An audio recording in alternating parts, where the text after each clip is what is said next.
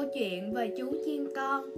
Có một con chim mẹ vì mãi mê với sự nghiệp bay lượn của mình, Nên mãi đến khi bước sang tuổi trung niên mới sinh được một chú chim con. Chim mẹ rất yêu quý chim con, Coi chim con như báu vật vậy. Yêu đến nỗi ôm trong lòng thì sợ làm rơi, Ngậm trong miệng thì sợ chim con bị tan chảy. Chú chim con cũng ra sức hưởng thụ sự yêu thương này từ chim mẹ chim con chưa từng tự mình ăn một bữa ăn nào, cũng chưa từng bước chân ra khỏi tổ lần nào.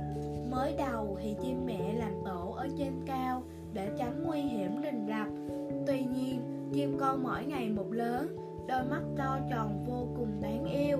Chim mẹ càng nhìn càng thấy yêu hơn.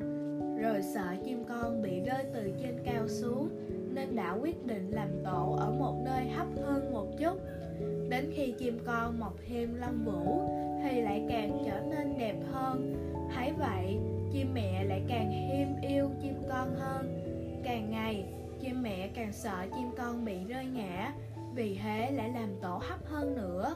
Cho đến một ngày, khi chim mẹ ra ngoài tìm thức ăn cho chim con, khi đang tung tăng về nhà, thì hoảng hốt phát hiện ra cả chim con và cái tổ của mình đã biến mất có chú chim gõ kiến hàng xóm nói với chim mẹ rằng, vừa rồi, khi tôi đang chữa bệnh cho cây, thì hãy có hai đứa nhỏ chơi đùa dưới gốc cây của nhà chị.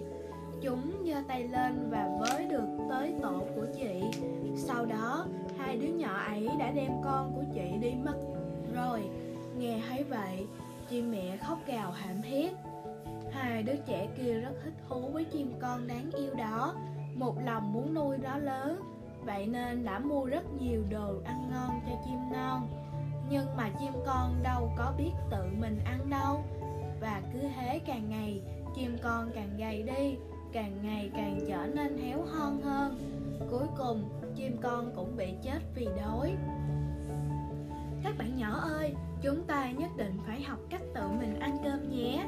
Chuyện của mình thì phải tự mình làm không được quá dựa dẫm vào bố mẹ nhé.